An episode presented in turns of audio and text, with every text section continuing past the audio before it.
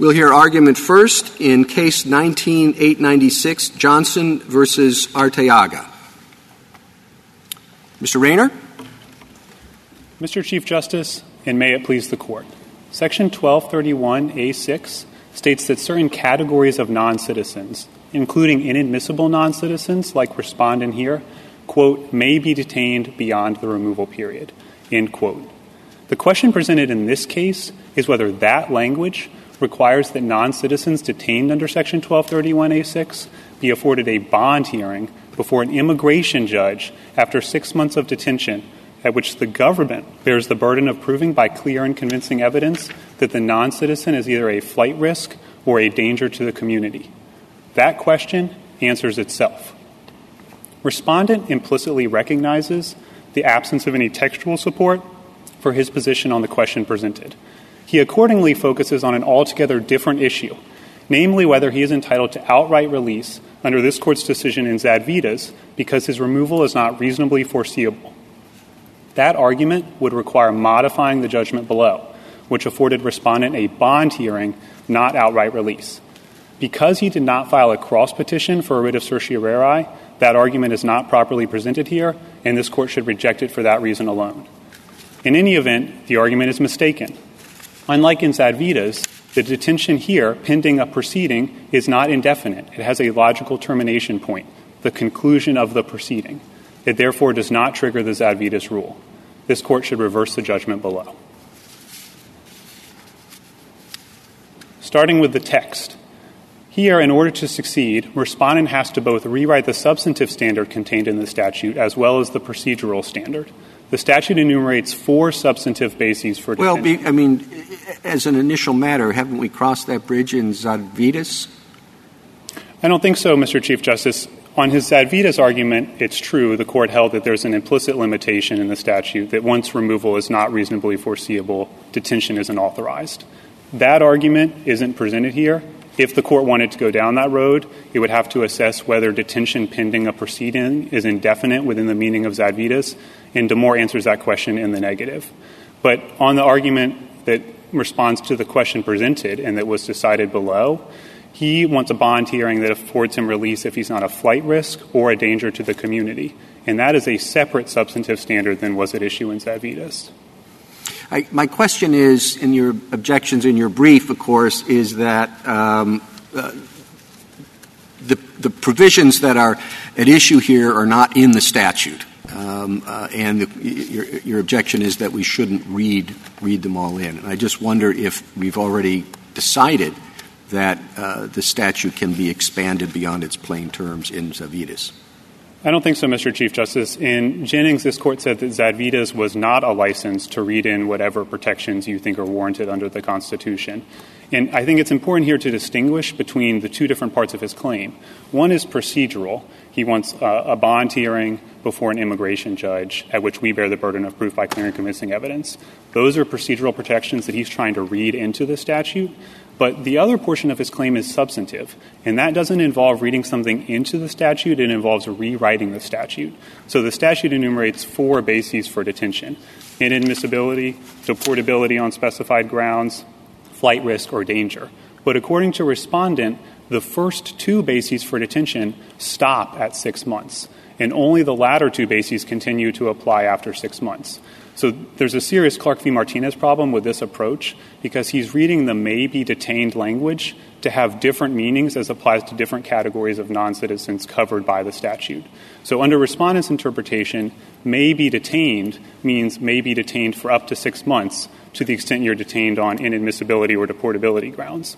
But to the extent you're detained on flight risk or danger grounds, may-be-detained means may-be-detained indefinitely as long as you are accorded certain procedural protections. But I guess, you know, just following up on what the Chief Justice said, um, we're dealing here with the same statute as we were dealing with under in Zadvydas, a different statute from the one we were dealing with in Jennings. and uh, And Zadvydas says may involves some ambiguity. It gives discretion, but not unlimited discretion. I can see how one might argue with that conclusion in Zadvydas, but that's very clearly what we said in that case. So here, same statute, same word. It seems as though, you know, Zadvydas says uh, there's some ambiguity. There's uh, uh, the discretion is not entirely unlimited. Um, we get to take into account constitutional considerations because of that ambiguity that Zadvydas found. Um, and that's what Mr. Shah is saying we should do here is, is uh, you know, and the, the reason it applies to only a couple, you know, one category and not the other category is because the Constitution has nothing to say about the other category. So why isn't that right? Zadvydas is distinct in an important respect in that there the court drew its interpretation from the logic of the statute. And it said the purpose of this statute is to ensure that the non-citizen is present at the time of removal. And if removal isn't reasonably foreseeable, the purpose is no longer served, so the statutory authority runs out. So there was a connection there between the interpretation that the court adopted and the internal logic of the statute, and that connection is absent here. No one has attempted to draw a connection between the purpose or the function of this statute and the entire procedural framework that the lower court engrafted onto the statute. Well, is, Zadvydas really limited to that? I mean, Zadvydas first talks about um, if removal uh, is not reasonably foreseeable, but then Zadvydas goes on, and there is a sentence in Zadvydas that says even if even if removal is reasonably foreseeable, uh, the the court should consider the risk of the aliens committing further crimes. You know, essentially pointing to a factor that's a very common factor in bail hearings. So Zadvydas seems to seem to think of itself as extending beyond that very sort of core purpose of inquiry that you referred to. That second line that you referenced, Justice Kagan, we agree with it. The statute says that danger is a consideration.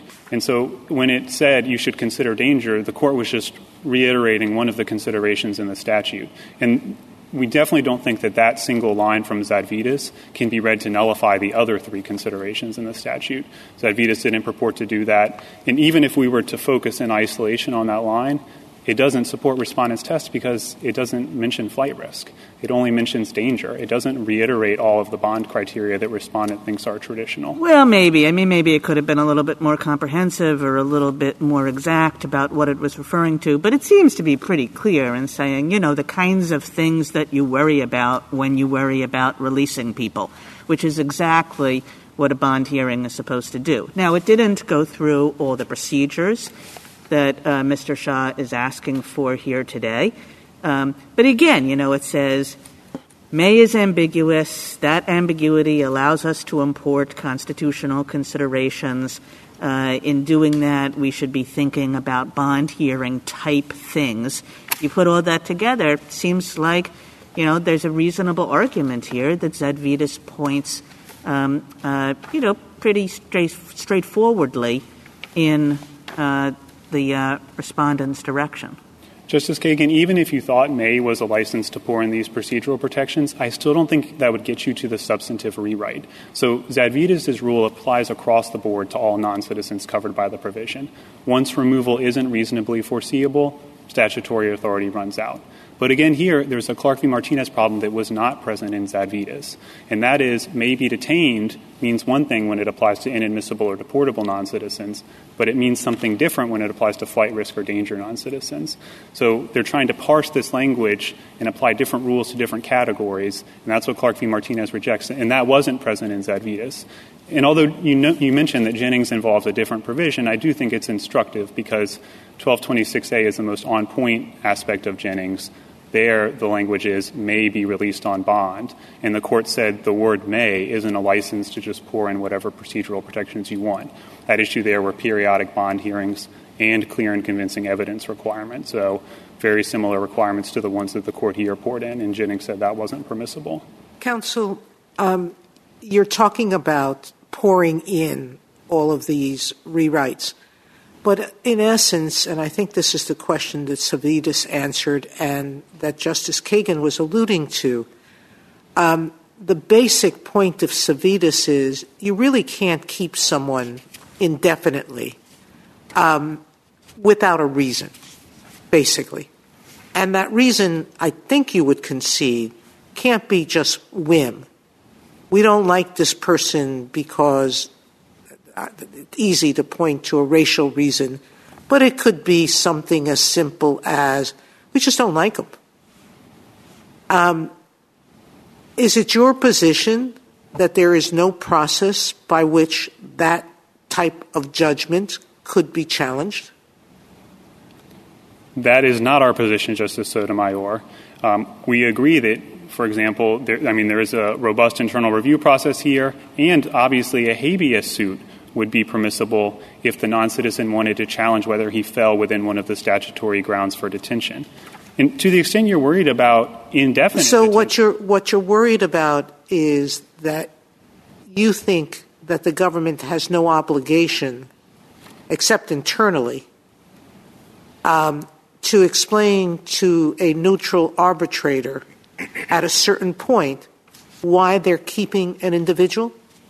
Because most of what procedures at the Zadvydas hearing that the courts have fashioned, except for the burden of proof, and we could go to that later, are pretty sensical. Um, government, come in and tell us why you're keeping this person. This is a may, it's discretionary, but there can't be arbitrary and capricious. Explain it. And that to me seems like a fairly simple process, not one that we're rewriting, but which is in the nature of the question presented, which is can you keep them indefinitely? To be clear, Justice Sotomayor, the Zadvydas rule doesn't permit courts to review an exercise of discretion. All it permits courts to review is the But a statute- discretion can't be arbitrary and capricious. And so there has to be a basis for the exercise of discretion. And what these hearings are doing is putting you to that test, isn't it? No, Justice Sotomayor. The purpose of a Zadvydas hearing is to determine whether removal is reasonably foreseeable. And that's, that's just a limit on statutory authority. That's not quite true because um, Zadvydas doesn't say you have to let them out if they're a danger to the community. Correct. There is an exception mentioned in Zadvydas for, for specially dangerous non-citizens, and that's, that's an entirely separate set of regulations. But the basic Zadvydas rule is about statutory authority. And we agree that the question of statutory authority could be raised in a habeas suit here. Respondent obviously hasn't done that because we clearly do have the statutory authority to detain him. He is inadmissible, which is one of the grounds for detention. And to the extent you're, you're worried about indefinite detention, Zadvydas already solves this problem. Um, Zadvydas says if it's not reasonably foreseeable, you can't detain the non-citizen. That's fundamentally different than what's going on here because this is detention pending a proceeding, which Demore says has an immigration-related purpose and is not indefinite in the sense that the open-ended detention in Zadvydas was. But, what if it what if it still doesn't have a reasonably foreseeable conclusion? I mean, to pick up on one theme of Justice Sotomayor's question, what if the withholding of removal proceedings continue to drag on and on and on? Or, you know, in Zadvydas, there was no country willing to take him, but he, he was removable. Are you arguing that the Zadvydas right is particular only to that situation, or would you concede that there's some point at which, when someone is held in removal proceedings and has, you know, sought withholding of removal, that at some point a Zadvydas type determination must be made? Our position is that Zadvydas is limited to that first situation where it's just open-ended detention. Zadvydas does not apply to detention pending a proceeding. I think Demore makes this pretty clear.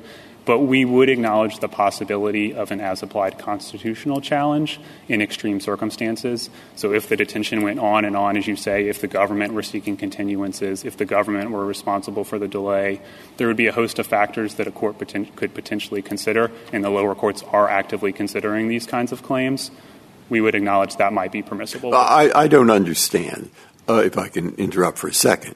I mean, this this individual here has applied for uh, uh, for staying here for asylum. Isn't that what it is?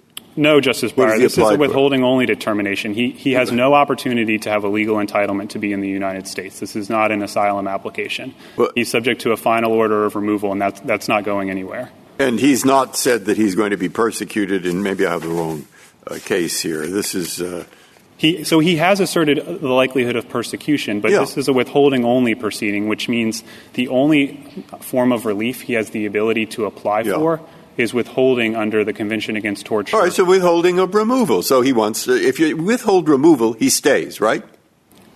He does not obtain a legal entitlement to stay. I don't know if he's, is he here or does he go to Mexico if in fact they're going to kill him when he gets to Mexico? He will not go to Mexico, but we retain the discretion to remove Yeah, him to you do. country. Okay, and I would like to know when you think, as far as the record is concerned or anybody else, he's going to reach, you're going to reach a decision as to whether he gets to stay in the United States until you find another country.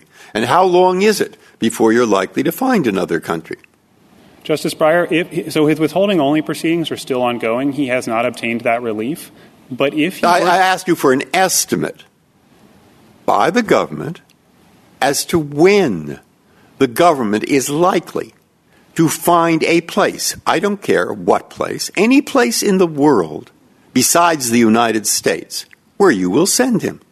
The likeliest place that we will send him, Justice Breyer, is to Mexico. And I ask you when it is likely that the government will reach a de- final decision on that. So he's currently on the non-detained docket, Justice Breyer, which moves much more slowly, and his I'm asking only you for an estimate. As just, I, I know these are difficult to make. I'm not being trying to be difficult. I want to know, as far as you know, when do you think he will be finally sent out of this country? His next withholding only hearing is scheduled for 2023, which is oh, on the Oh, I see. That's docket. about a year or so. Now, frankly, it's rather hard for me to see the difference between the person who they were trying to send to Cambodia, I think, and finished his jail sentence in Zadvydas, and we said, yeah, hey, fine, go look around for a country for six months or so, and if you can't find a country, and there isn't one right on the horizon, let him out. Or, uh, but now there are exceptions, a lot of analogies to bail. Okay? Why wouldn't that same thing apply here? I mean, that's what it said, same situation. Justice Breyer, with respect, I don't agree that it's the same situation. Because? This is detention pending a proceeding, which Demore says. Well, so what? Demore says that it is fundamentally different from de- open-ended detention in Zadvydas. These same arguments were made by the dissent in Demore and rejected. And dissent says I mean, Demore overruled Zadvydas. No, Demore did not overrule I didn't. It, it dealt I with didn't a different think it did either. situation. I didn't. Or if I decide that they're the same, then we should have the same result, right? If you wanted to overrule, Dam- I think that would require overruling Demore because Well, I don't understand the difference between Demore and Zadvydas on your theory. The difference, Justice Breyer, is that Demore dealt with detention pending proceedings. So there's a logical termination point. Well, there was, Was a logical Demore- termination point in But- Zadvydas when they send him to another country. Has he actually obtained withholding relief? Because there would be a distinction, right, between proceedings that are dragging on when he has not yet been said to qualify for withholding of removal, and then if he is, I think, you know, Justice Breyer's um, point about the similarity between this situation and Zadvydas would be most acute if he were determined eligible for withholding, but you couldn't find a country besides Mexico that would take him. Correct, Justice correct. Barrett. We agree with that. If he were to obtain withholding only relief, he would be in Zadvi- Zadvydas land. So before there- he obtains that, you can you can keep him in jail for 50 years. Is that the, your, your your response? No, Justice Breyer. The general rule under Demore is that we can keep him in detention pending his proceeding. But as I discussed with Justice Barrett, Was, was um, Mr. Raynor, and I might be wrong about this, was Demore the one where the Solicitor General provided wrong information to the court and basically the court was uh, operating on a false understanding of how long some of these detentions lasted?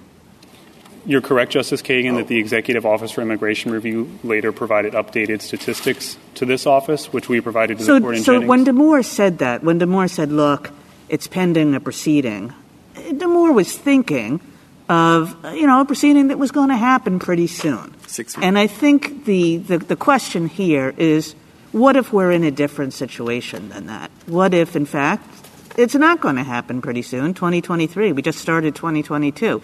That's a year away. He's already been detained for some time. I mean, now we're talking about, you know, some significant time. And uh, I'm, I'm not sure it quite matters to the person who's in detention whether you're in detention because they can't find a country or whether they're in detention because the immigration system is backed up.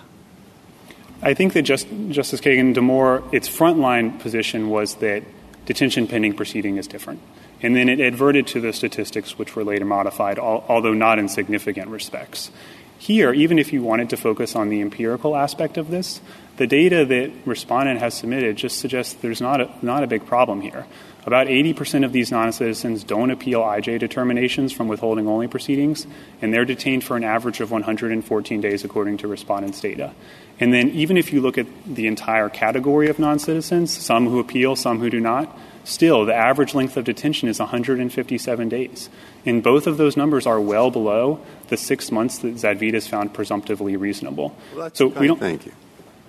No, no, I, I get. Thank you. That, that's very helpful. The hundred, and, and I think that's what Demore thought that all these people are released within six months anyway. Those are the figures the SG gave us. So that's not a problem. But here you're telling me that maybe this person is going to be 2023 before he gets a hearing. That's much more than six months. That, let me ask you a different question and what, what as to what kind of proceeding you ought to have if you if you can't keep the person there forever and you're going to keep him for more than six months or more than eight months or something.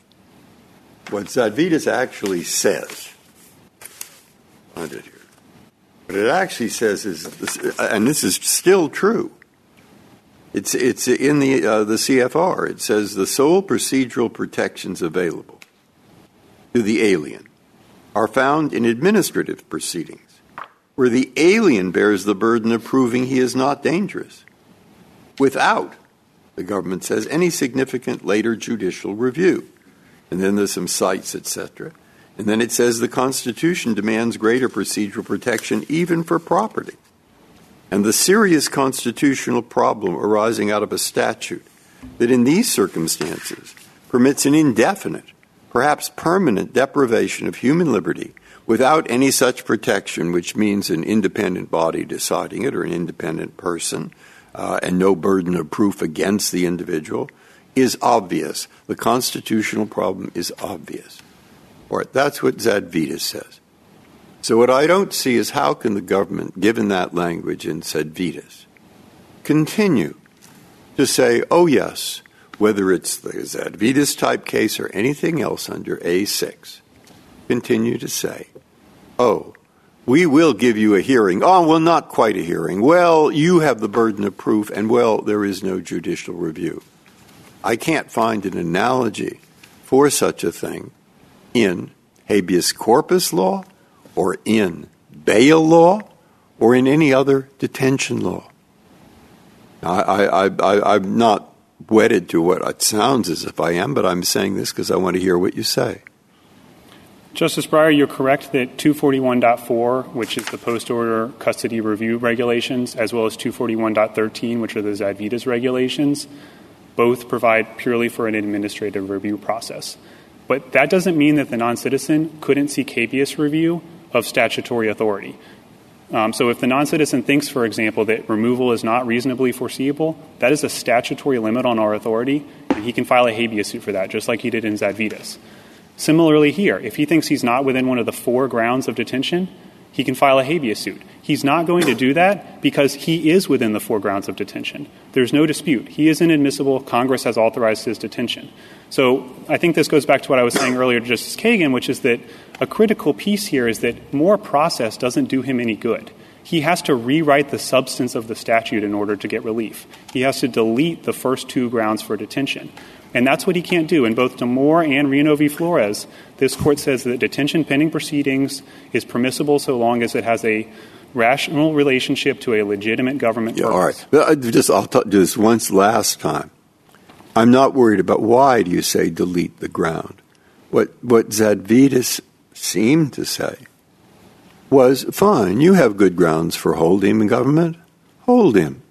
You're thinking of sending him out of the country. Well, see if you have can do it and do it if you can. But while you're deciding that, don't keep him forever in jail without a bail hearing. I mean, maybe it's six months, maybe it's five months, maybe it's seven months, uh, or maybe it depends upon how likely it is that you will reach a final decision soon. Now, as I read Zadvydas, that's all it says. And I don't see why that wouldn't apply to all the grounds under A6, since A6 has language that's open to that. It uses the word may, not the word shall, as is in true of Rodriguez and uh, etc. Th- that's really the basic question in my mind. Justice Breyer, Zadvydas does not entitle a non-citizen to a bail hearing about flight risk and danger to the community. The only thing non- Zadvydas entitles a non-citizen to is a hearing about whether removal is reasonably foreseeable. And Zadvydas quite pointedly says um, that you can detain someone until removal is reasonably foreseeable. Thank you, counsel. Uh, Justice Thomas? Uh, Justice Breyer, anything further? No, thank you. Justice Alito? Justice Kagan? Justice Sotomayor? One question, uh, a question, counsel. Um, you said that the next hearing in this case, in this particular petitioner's case, was scheduled for 2023.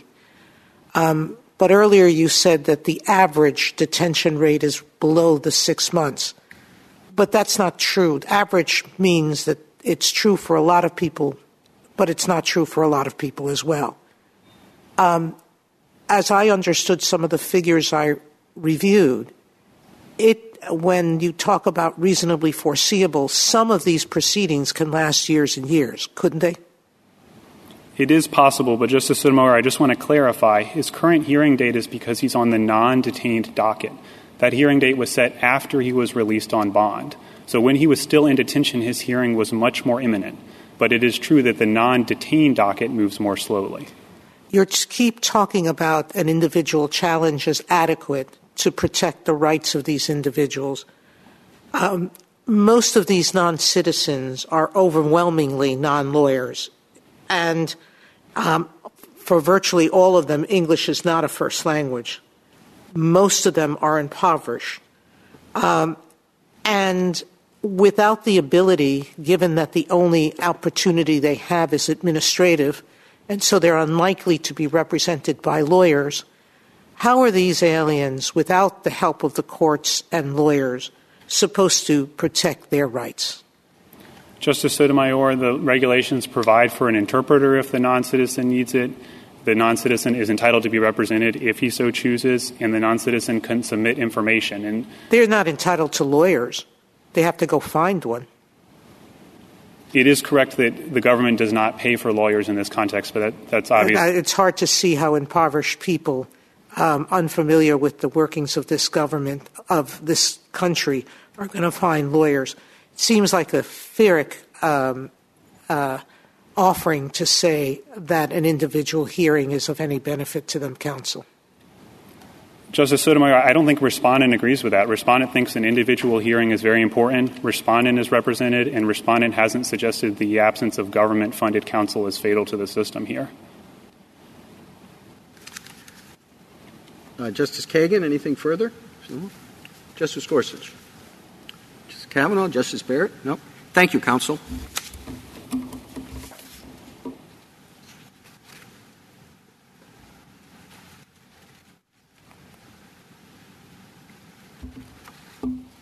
Mr. Shah? Mr. Chief Justice, and may it please the Court.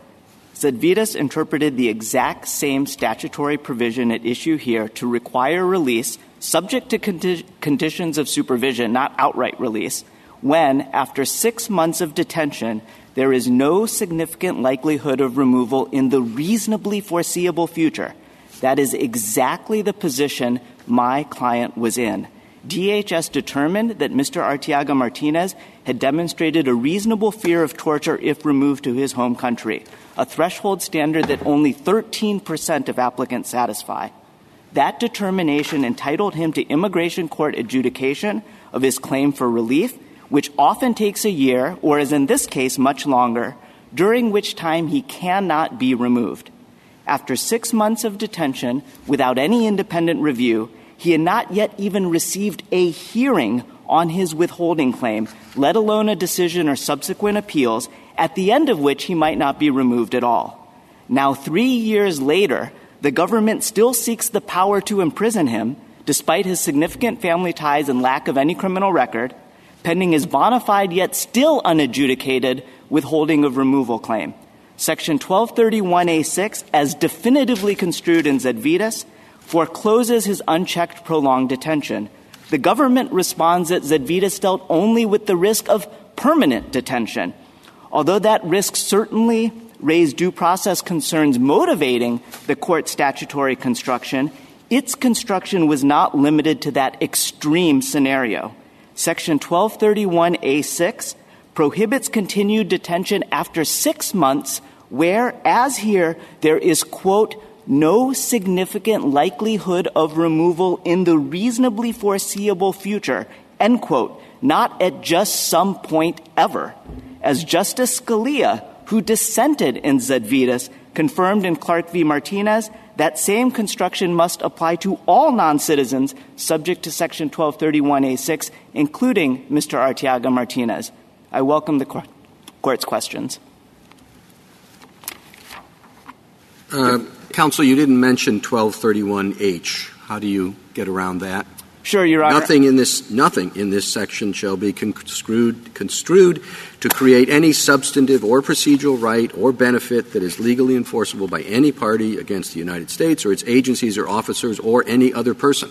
Sure. A couple responses on 1231H. First of all, that provision was also raised in Zadvydas and this court rejected its application. It rejected its application because what 1231H is doing is it's saying you can't have some separate use use this statute to create some implied cause of action. Here we're not talking about any implied cause of action. This is a habeas claim. And so habeas is how he got into court. And now the question is, can you just enforce what the statute says? And of course the answer is you can enforce whatever limits are the stat- the what the statute says or wh- I mean, how the uh, statute has been construed by this court in Zadvydas. And what this court said in Zadvydas is even though it read a substantive limitation, you can't detain after six months, 1231H is in a bar. 1231H re- applies equally to substantive or procedural limitations. That's the exact text of 1231H. So if 1231H worked in uh, did not work in Zadvydas, it cannot work here. And by the way, well, but, well, Zadvydas, I mean, so the, the statute has been construed to create a substantive or procedural right, and it was defined in Zadvydas. So you think because it was done in that respect in Zadvydas that all bets are off and that 1231H essentially has been read out of the statute books? Uh, two responses. First of all, Your Honor, this court did reject the 1231H argument in Zadvydas. It has to apply equally here because the 1231H applies equally to substantive or procedural limitations. Point number two is we haven't read it, neither this court. Uh, hold. Because the statute says you can't create substantive or procedural limitations. Correct. And what did it do in Zadvydas? Which of those types did it uh, well, the, provide? Uh, the government describes Zadvydas as a substantive, right? A substantive decision, put a s- substantive limit on detaining after six months of detention. So what I'm saying here, the court rejected 1231H, and the government says, well, this case is different because it's procedural limitations. But 1231H says, e- applies equally to substantive or procedural limitations. So if the court said... Well, did it in Zadvydas? The court rejected it. It said it doesn't. But both substantive and procedural? Uh, well, Zadvydas, I mean, what I'm looking at it, I mean, if, if obviously the force of Zadvydas is central to the discussions here. Yes. And uh, I'm wondering if Zadvydas, if you think that Zadvydas should be limited as opposed to Zadvydas should be overruled. My question is, how do you distinguish the applicability of 1231H? And you're saying, well, Zadvydas uh, did this, but how much of 1231H did Zadvydas? Um, it, it's one might, your friend on the other side might say, uh, uh, uh obliterate. The uh, others, you presumably would say, uh, construed. Right. So if we're talking about 1231H, the bar provision, as I said, this court rejected its application, but it didn't read it out of the statute. What 1231H was designed to do, and this is explained in the legislative history of 1231H, it was specifically... Oh, it gets better, but go on. it specifically was enacted to address the Ninth Circuit's use of mandamus at that time to require the government to do expeditious removal of aliens because the predecessor to this statute had language that said expeditious removal. And what Congress did is said we disagree with that Ninth Circuit practice of using mandamus to enforce this limitation, what the Ninth Circuit had perceived as a limitation. So we're not reading 1231H out of the statute. 1231H still does work. You can't use it as an implied cause of action to willy-nilly enforce the statute. This is a habeas petition, just like in Zadvydas.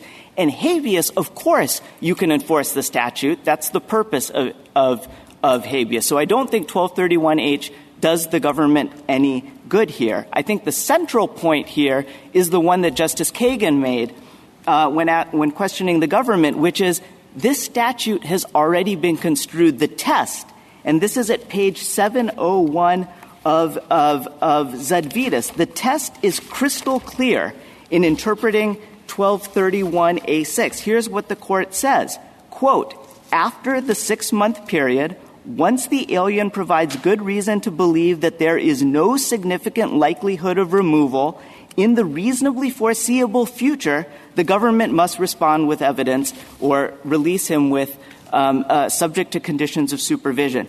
That is precisely the situation. In Clark v. Martinez, this court said that provision, even though it was written with the Zadvydas type petitioners, it has to apply to all people subject to 1231A6 because that was a statutory construction.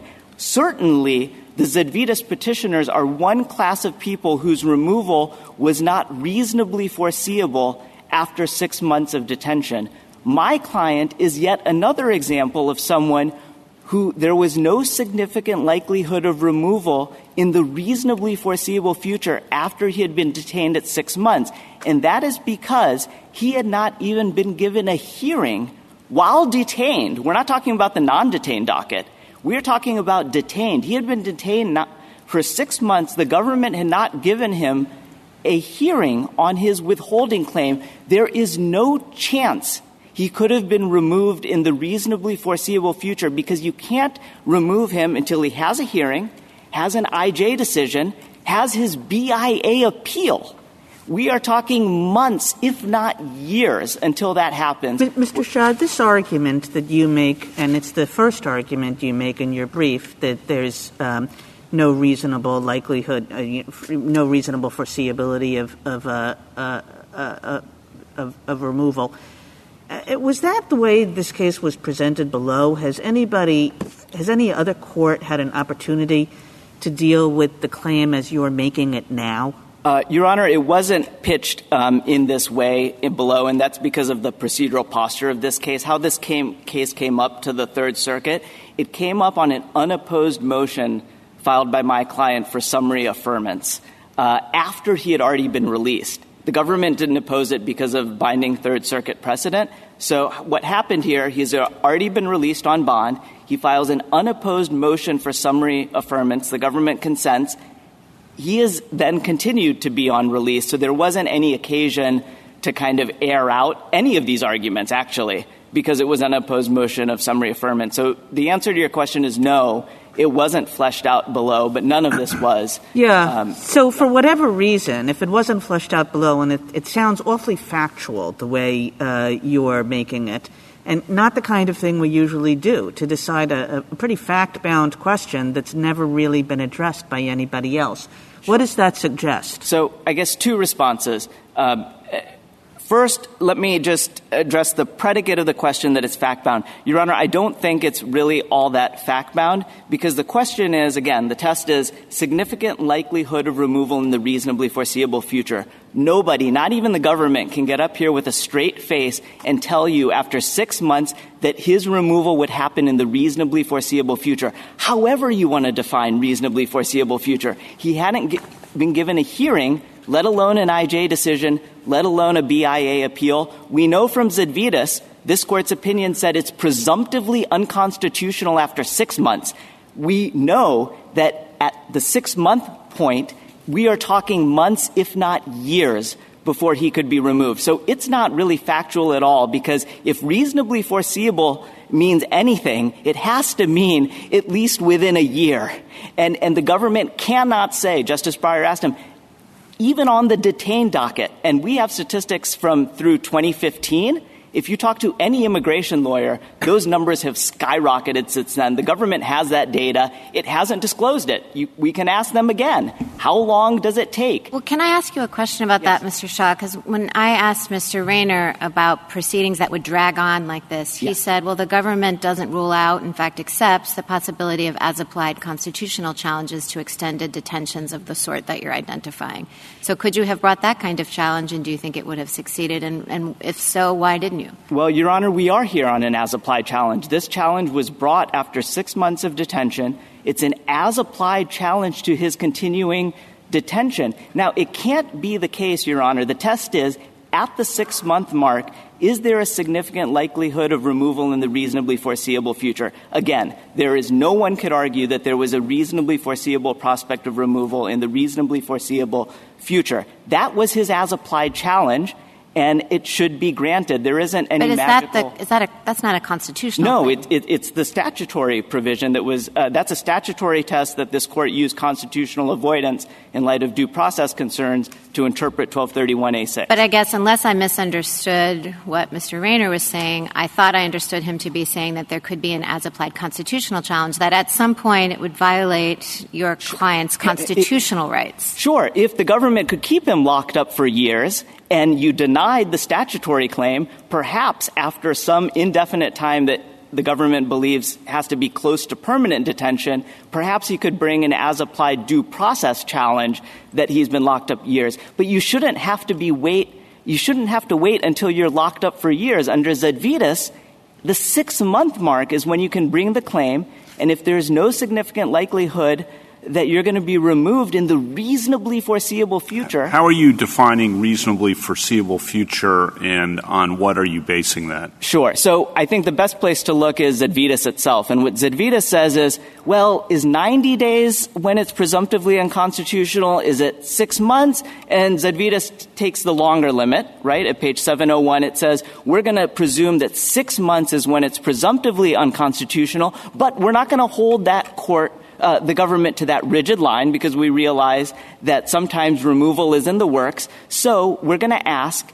after the six month period, is there a significant likelihood he'll be removed in the reasonably foreseeable future? And then the next sentence says that period shrinks as the detention grows longer. So I think the one thing, Justice Kavanaugh, that we can safely say in terms of the lower courts, if we are yep. fleshing out reasonably foreseeable future, I sure. think there could be chaos unless we say something more specific. So, and what would you advise, and on what are you basing that? Sure. Okay. So two two things. One thing I think what you can safely say is reasonably foreseeable has to be less than six months because the court already set the presumptive constitutional line at six months and then said we're going to allow a residual buffer. So it would be weird to think that the reasonably foreseeable period can be longer than the presumptively constitutional period. That's one possible line. But the other line you could adopt, which is clear as day, as applied to our client, is when you are in withholding of removal proceedings, which again often take years,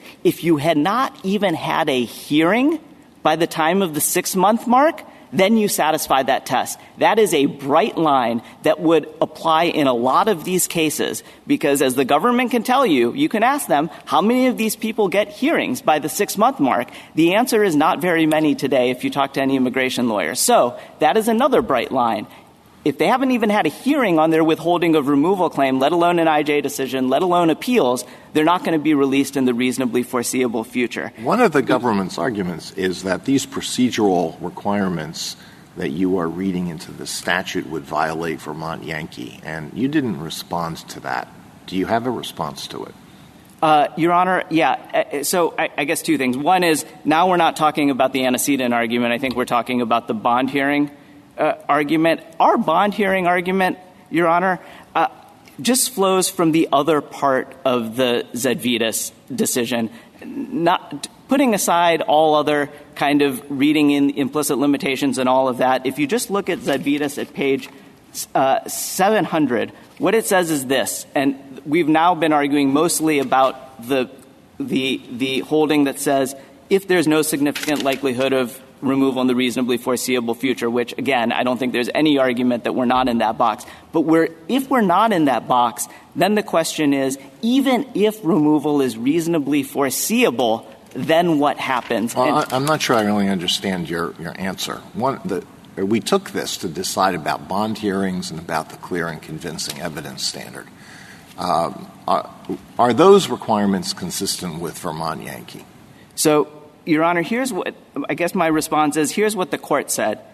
If removal is reasonably foreseeable, so we're assuming we're in that second box, the habeas court should consider the risk of the aliens committing further crimes as a factor potentially justifying confinement within that reasonable removal period. So I would just ask that this court apply that part of Zadvydas if you disagree with me somehow that we're not in the reasonably foreseeable removal uh, uh, box. Uh, and then the question is... So you, you read Zadvydas to alter what the court said in Vermont Yankee? Well, Your Honor, I, I don't I don't view it as altering or not. I think it's a separate sort of inquiry here. We're in a habeas court. The habeas court has to and, and the court specifically talks about the court making this inquiry, resolving looking at in order to justify continued detention those factors. So I'm not sure how you uh, I don't I think you just apply in, in a case that's directly on point, you apply those circumstances. I guess that would be uh, my response. And Justice Kagan, I never finished uh, my response to your question because uh, I was fighting the predicate that there had to be factual development. But you asked me, okay, look, if, if you decide there, this is too messy to decide, well, the right thing to do is not, as the government suggests on page 12 of their reply, just to remand this issue to the Third Circuit to decide. But I think you would have to dig the case because it doesn't make sense to decide the logically downstream issue of bond hearings and all the procedural requirements that might go into that without deciding the logically antecedent question is do they satisfy the main test of Zadvydas? There is no significant likelihood of removal in the reasonably foreseeable future for a client, uh, for someone like my client you have to decide that first before deciding the downstream question about bond hearing. So to answer your question directly, I think if the court is not inclined to decide that logically antecedent and to me uh, uh, slam dunk inquiry, if the court isn't inclined to decide that, then I think it should dig both this case and the Aleman Gonzalez case because in neither case was this threshold issue uh, litigated because of the unique posture of how those cases came to this court. Well, Mr. Shah, if we do decide the downstream issue before the upstream, it would hardly be the first time, and it's not necessarily an inappropriate use of our certiorari jurisdiction to resolve downstream disagreements or other reasons for cert while not addressing upstream ones. We do that I don't want to say all the time, but no sure. one is shocked when well, it happens. I think, Your Honor, I think there's a couple especially good reasons not to do that here.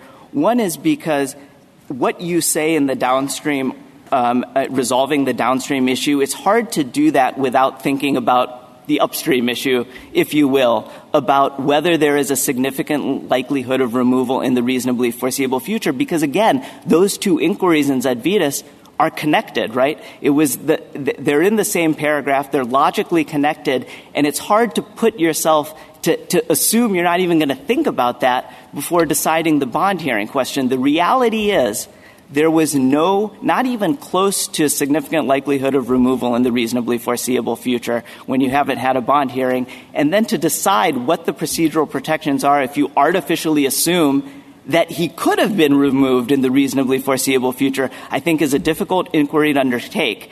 And I would, I would also mention uh, that the Sixth Circuit, uh, at the time this court, the government filed its petition, there was no circuit split. There were only two circuits that decided this issue. Since then, to my knowledge, only one other circuit has come into play, even on the bond hearing issue. And so I think these entire slate of issues would benefit from further percolation and development if this court isn't going to decide the logically antecedent issue. And in fact, the dissent in the Sixth Circuit case adopted our view of reasonable foreseeability that if you haven't had a hearing at six months, you can't say that there's a, any likelihood, let alone a significant likelihood of release in the reasonably foreseeable future. We're talking about years, Mr. Uh, Shah? years here. Um, another upstream issue for you. Yes. Uh, what is the status of your client has he in fact received a bond hearing and is he in fact at liberty currently? Yes, Your Honor. So what happened, Your Honor, is uh, after the six month mark under the Third Circuit's precedent, he did receive a bond hearing. He was released. The government never appealed his release, by the way, and so he has been free um, um, uh, under supervised conditions of release since that time. So I, I certainly understand we have similar issues in the next case where we have uh, someone who is currently being detained, as I understand it. But with respect to your client, does that moot his claim? And if not, why not? Uh, I don't think legally it moots the claim, Your Honor, because the government still seeks the power to re-detain him. And so if you were to rule against us, in the government's view, it could simply put him back into custody. And so, from a legal standpoint, I understand, that, but but normally we, we ask about how speculative that would be, and so we'd have to speculate. I think that the government would detain him, or we'd have to we'd have to be have some assurance he he, he is likely to be detained again, and that he would be held for more than six months without another bond hearing, having already received one at six months. Well, the, the six month a, limit. Oh, sorry. I'm just I'm just yeah. curious. Is that under our, our precedents in terms of how speculative something has to be before it's moot or not moot? Where does that fall on the line? So, Your Honor, I, I don't think it is actually a mootness problem because, again, I think from the government standpoint, this is a question of their power and they exercise their discretion either way in all sorts of cases. Perhaps that might be better directed to the government. But what, will I, what I will say is it's not a question of whether he'll receive a bond hearing within six months. It's whether he'll receive a hearing on his substantive claim for withholding relief. And I don't think that's at all certain that he would get that within six months, given the backlog in the immigration uh, courts, even on the detained docket. Uh, but you have no information that he's likely to be detained again or that he wouldn't receive at least a bail hearing again if he were detained after Your, six Your months. Honor, under the government's view, that would be purely within their discretions, and I don't know how they would exercise their okay. discretion. Thank you. Uh, the one other point I want to make is about Demore v. I'm sorry, counsel. Oh, oh, sorry. I think your point is um, if the court rules in the government's favor in this case, there will be no opportunity for a further hearing bond hearing. Correct. correct. The government has made clear that it does not. Well, to be clear, I understand that. My, okay. my question yeah. to you was not if we rule in the government's favor, but whether we should rule in this particular sure. case as opposed to the next one. You, you understood that, right? Y- y- yeah, yeah, yes, Your Honor. Uh, thank you. The, the one other point I would make is about Demore v. Kim. The government argues that Demore v. Kim is now somehow more on point than Zadvydas. First of all, Demore v. Kim dealt with a different statute, 1226C and, and that's fundamentally important because that dealt with mandatory detention of criminal aliens.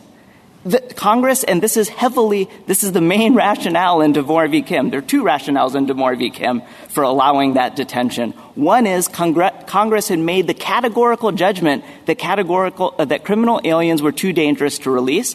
One major distinction. Second major distinction is the period of detention. The court functioned on the premise that in the vast majority of cases, these people were detained less than two months, about a month, or month and a half. And in the outer limit case, they were detained at five months. So they didn't even hit the presumptive unconstitutional line that this court set up in Zadvydas. So I don't see how Demore v. Kim is even in the ballpark of why we would be talking about it because Zadvydas kicks in only for people who've been detained longer than six months. That is not the Demore class, the class of criminal aliens that Congress had categorically said we can't release because they're a danger to society. Here we're talking about 1231A6, a statute that has discretionary detention, and here we're talking about my client who has no criminal record at all. If there are no. Mr. Shah, yeah. suppose that um, this court thinks about Zadvydas as, you know, a precedent that uh, needs to be applied, but not one that is altogether comfortable and should not be extended. I mean, suppose that that's the uh, view of Zadvydas on this court. I mean, what does that suggest about your case? Uh, you know, is even the preliminary argument you make, let alone the second argument, an extension of Zadvydas? Uh, if not, why not? Your Honor, I am not asking this court to extend Zadvydas one millimeter. And, Clark v. Martinez, this court was situated in a very similar place. It was not fond of Zadvydas at that time. Justice Scalia wrote Clark v. Martinez. He dissented in Zadvydas. And what he said is this, is like it or not, and whether you disagree with it or not, Zadvydas construed 1231A6. And you cannot pick and choose. It's ironic that the government invokes Clark v. Martinez because it is categorically violating Clark v. Martinez, saying that it only that Section 1231A6 interpretation of Zadvydas only applies to petitioners who are situated like Zadvydas. Clark v. Martinez says no, it applies to all people who fall within 1231A6 because it's a statute it's a statutory construction. So what I'm asking you to do, Justice Kagan, what I'm asking this court to do is not revisit Zadvydas at all, not extend it at all, but apply the test that is set out in black and white at page 701 of Zadvydas. This is the core holding of Zadvydas.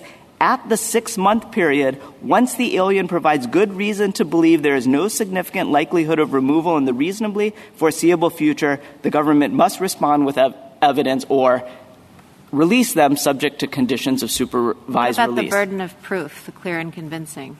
Um, well, Your Honor, under, un, under this inquiry, that would fall away. Uh, uh, the, the, burden of proof uh, is, is, just this. The alien has to provide good reason to believe there's no significant likelihood of removal, and then the government has to rebut it. And so we, we accept that in that situation, under the logically antecedent argument, we have to show a good reason of no significant likelihood of removal in the reasonably foreseeable future. But we've amply met that here, given that he had not even been given a hearing on his substantive claim uh, at the six month mark. There is no chance, not even a significant likelihood, there is no chance he could have been removed in the reasonably foreseeable future because the law bars you to be removed until you've gotten a hearing, an IJ decision, and a BIA appeal. So we're talking comfortably uh, months, if not years, from that six month mark. So Justice Kagan, hopefully I've answered the question. So I'm, i think you did yeah. answer it as to your primary argument. I think what Justice Barrett may have asked you about is your secondary argument and suggesting that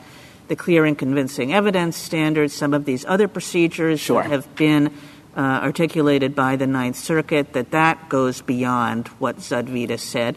As to this second category of people.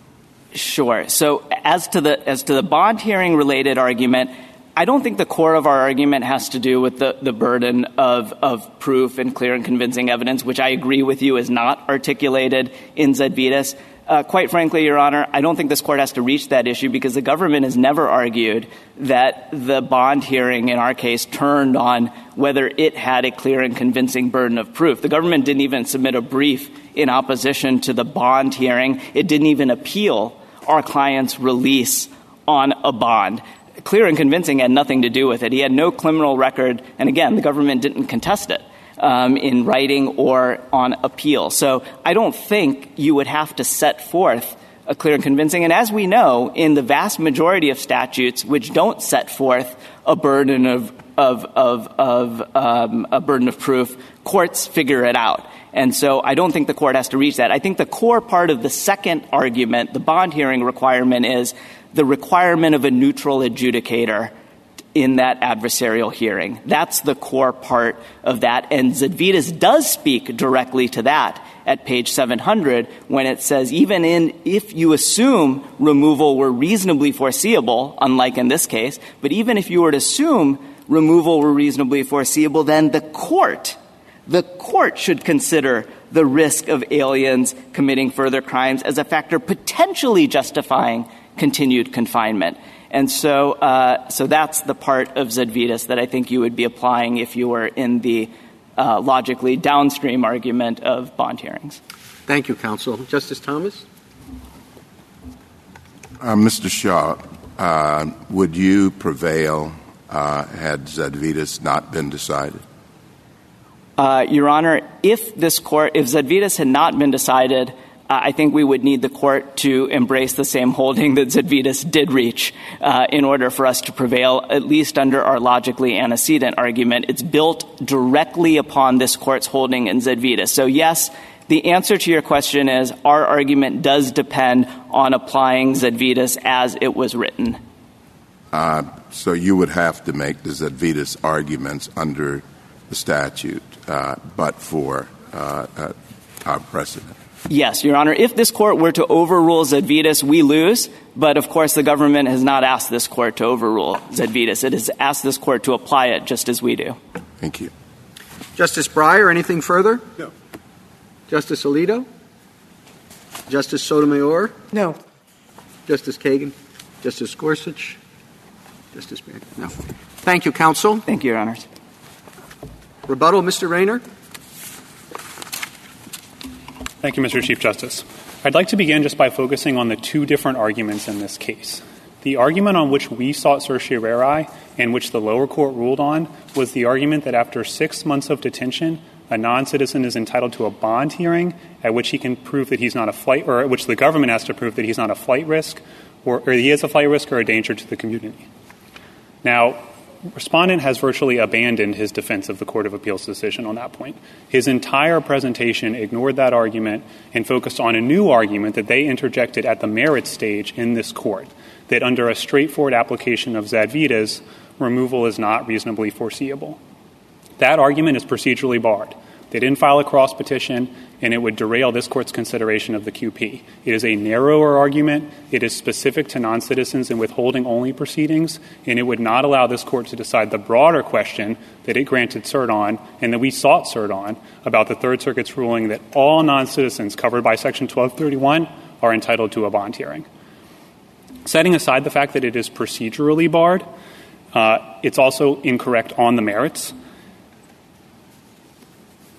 removal here is reasonably foreseeable because this is detention pending proceedings. This is just fundamentally distinct from the open-ended detention in Zadvydas. If this court were to hold that Zadvydas applies to detention pending proceedings, that would be a watershed ruling in immigration law. Detention pending proceedings is common in immigration. We have 1225B, we have 1226A, we have 1226C, we have 1231 as it applies to withholding only non-citizens. And if the court were to import Zadvydas to that realm, it would upset all of these statutory frameworks. Respondent has suggested that if the court is not willing to decide his new argument, it should dig the case. With respect, that's a preposterous argument. The court sought cert on a question. Excuse me, the government sought cert on a question. This court granted cert on the question. Respondent should not be able to come in and derail the consideration of that question with an altogether new argument. Lastly, I just want to uh, speak briefly about Demore. Respondent suggested that Demore is not on point because it dealt with criminal non-citizens and Congress had before it findings about criminal non-citizens.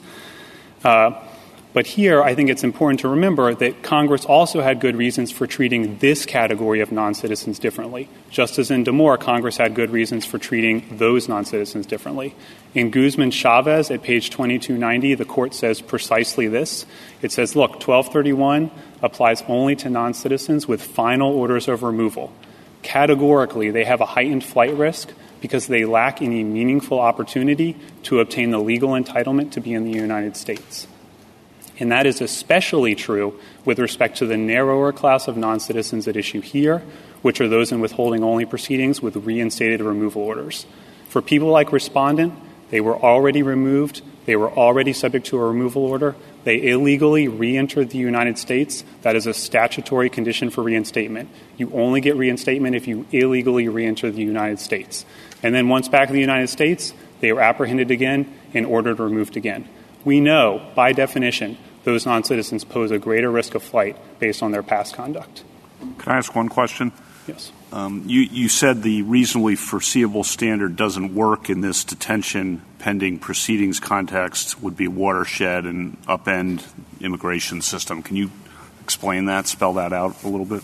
Yes, Justice Kavanaugh. So, as we discussed in Demore, court says detention pending proceedings is just a different beast than open ended detention in detention pending proceedings is very common in the immigration system. There's a host of different provisions that allow for it, and this court addressed several of them in Jennings.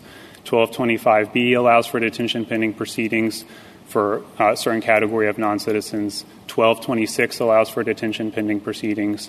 1231 is a mixed bag For Zadvydas category non-citizens, they don't have any pending proceedings. But for people like Respondent who are in withholding-only proceedings, that is detention pending a proceeding. So in Jennings, it's a good example of this. The court didn't talk about Zadvydas. The court didn't suggest that Zadvydas was a limitation. The court didn't even reach the constitutional concerns uh, in, in Jennings. It just stuck with the text, and it stopped with the text being unambiguous. And we submit that the court should do the same thing here. Thank you, counsel. The case is submitted.